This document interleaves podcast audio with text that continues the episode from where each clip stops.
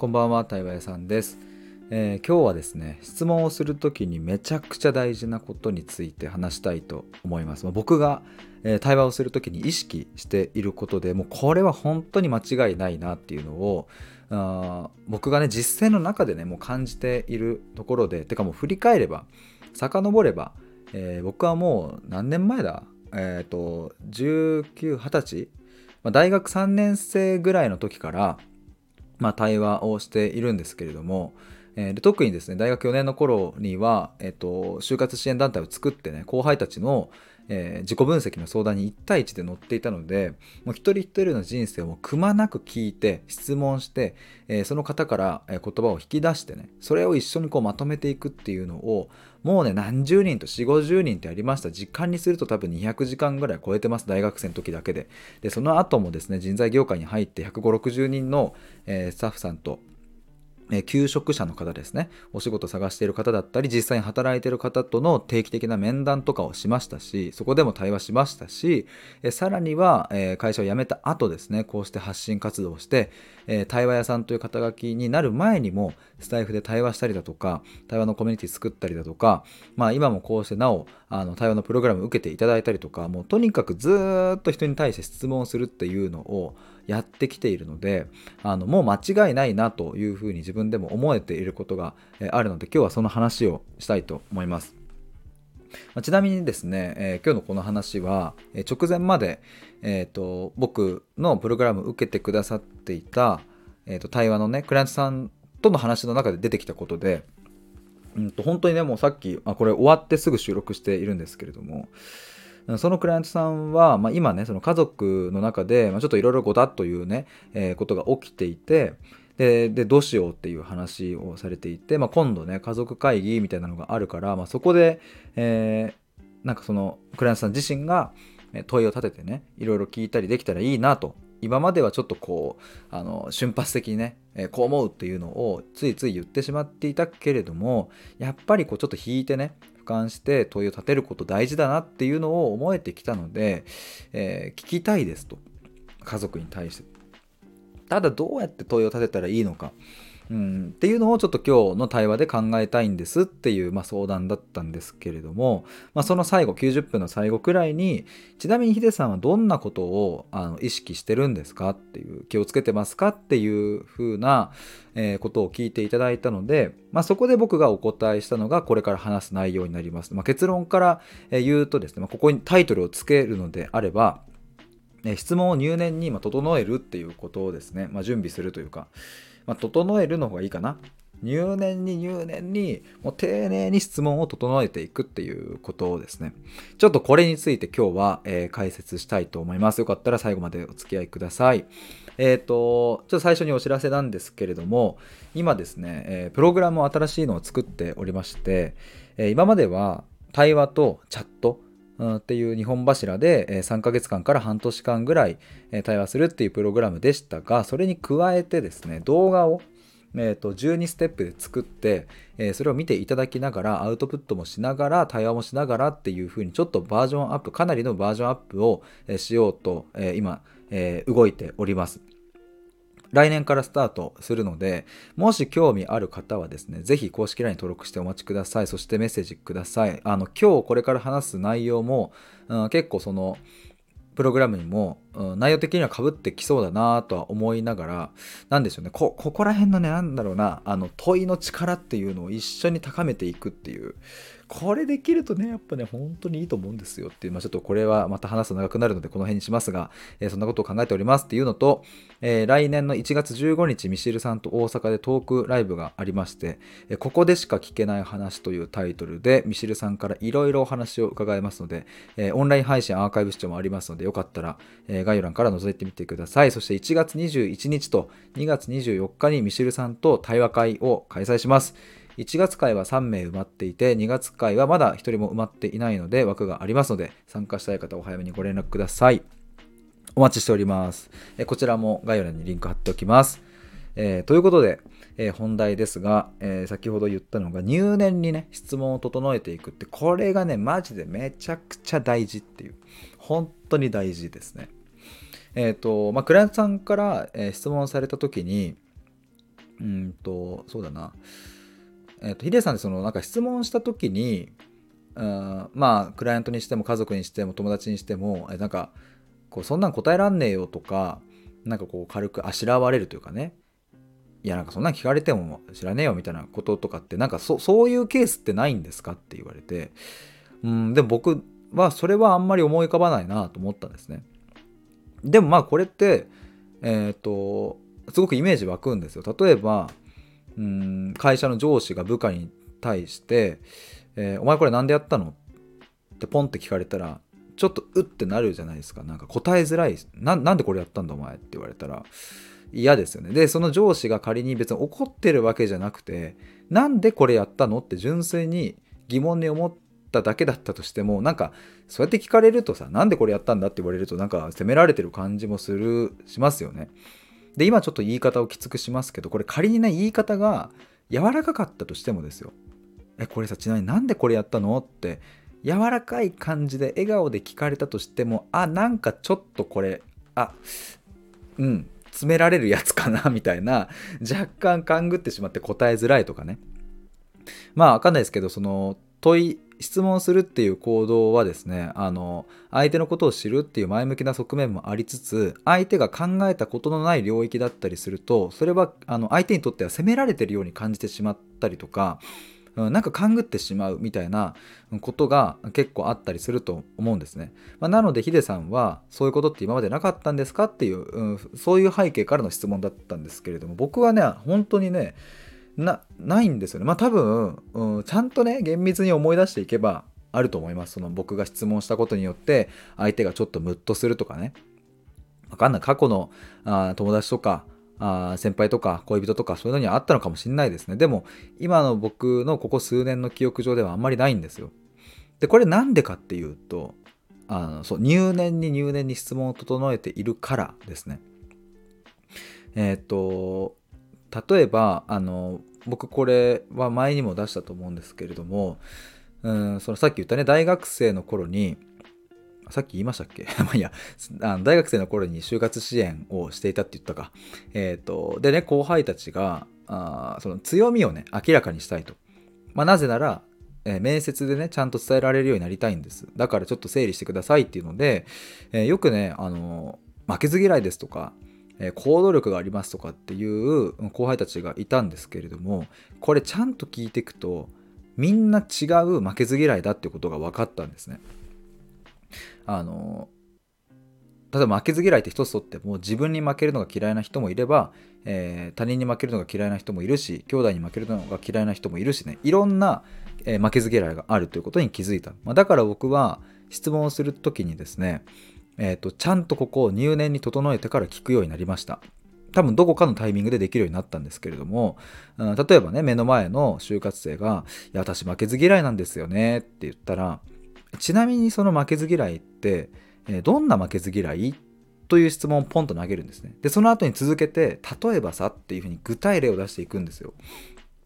例えば負けず嫌いっていううん、人をさその辺から10人ぐらい集めてきて一人一人にインタビューするとするじゃんと。でそしたら A さんはいや俺は自分に負けるのが嫌いなんだって言う言うと。でじゃあ一方 B さんはいや私はお姉ちゃんに負けたくないんですずっと。と言うと。でさらに C さんに聞くといやもうこの地球上の誰にも負けたくねえ俺はというふうに言うと。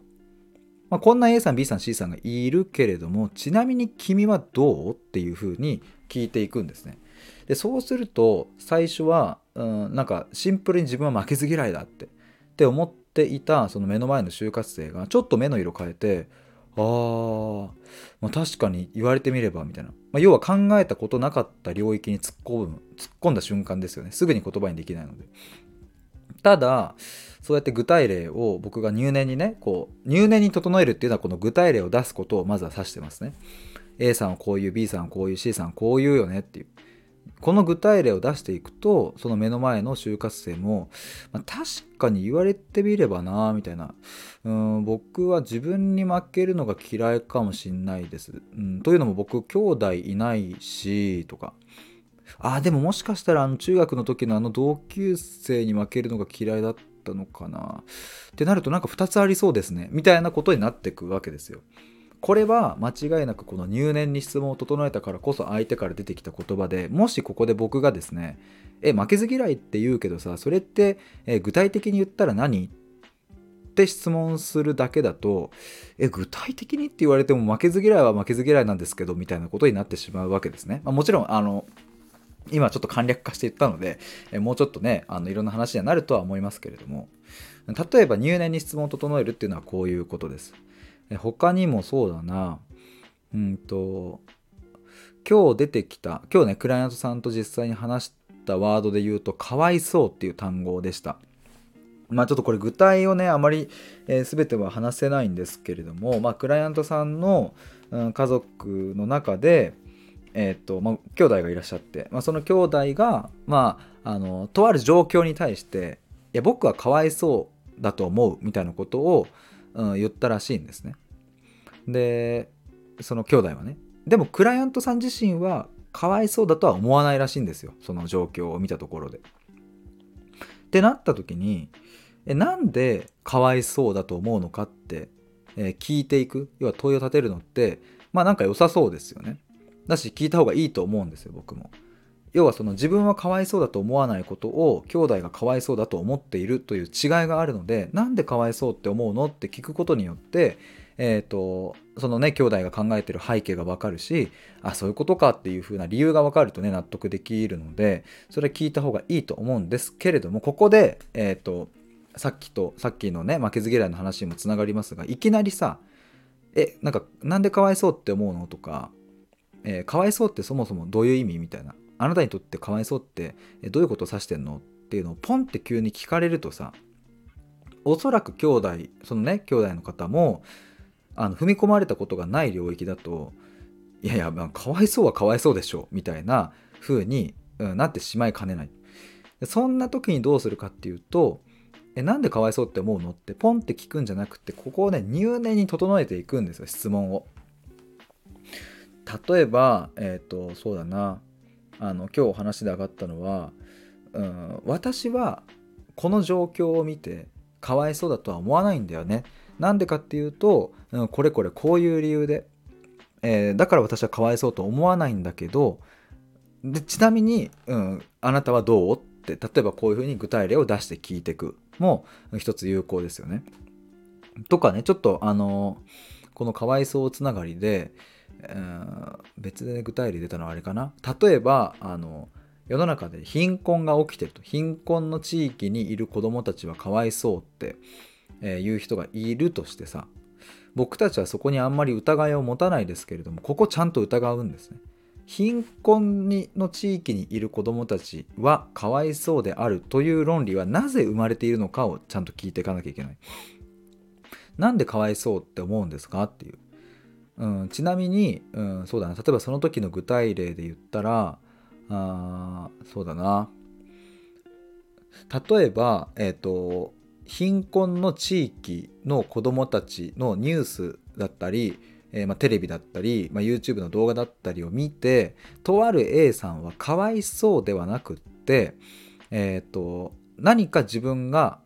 力になりたいって思う A さんもいるかもしれないよね。一方で B さんは何も感じないっていうこともあるかもしれないよね。一方で C さんはかわいそうではなくって悲しいって思うかもしれないよねとか。はたまた D さんはその状況を逆に羨ましいって思うことだってあるかもしれないよねみたいな人間これだけいたらどんな感じ方をするかなんて、えーと、絶対的な決まりはないし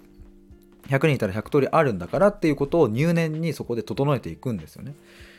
でそれをその A さん B さん C さん D さんみたいな感じで、えー、こういう人もいそうだよねっていうのを具体例を出した上でちなみにあなたは何で貧困の地域にいる子どもたちをかわいそうだと思うの？どうしてっていうふうに聞いていく感じですね。ま、なのでちょっとまとめるとですね、えー、と具体例をいかに、えーと、引き出しから出していくかっていうことがめちゃめちゃ大事になってくるという感じです。じゃあその具体例はどうしたら出せるのかっていうところなんですけれどもまあこれは、うん、ぶっちゃけえっ、ー、と経験がね経験をしていくっていうことは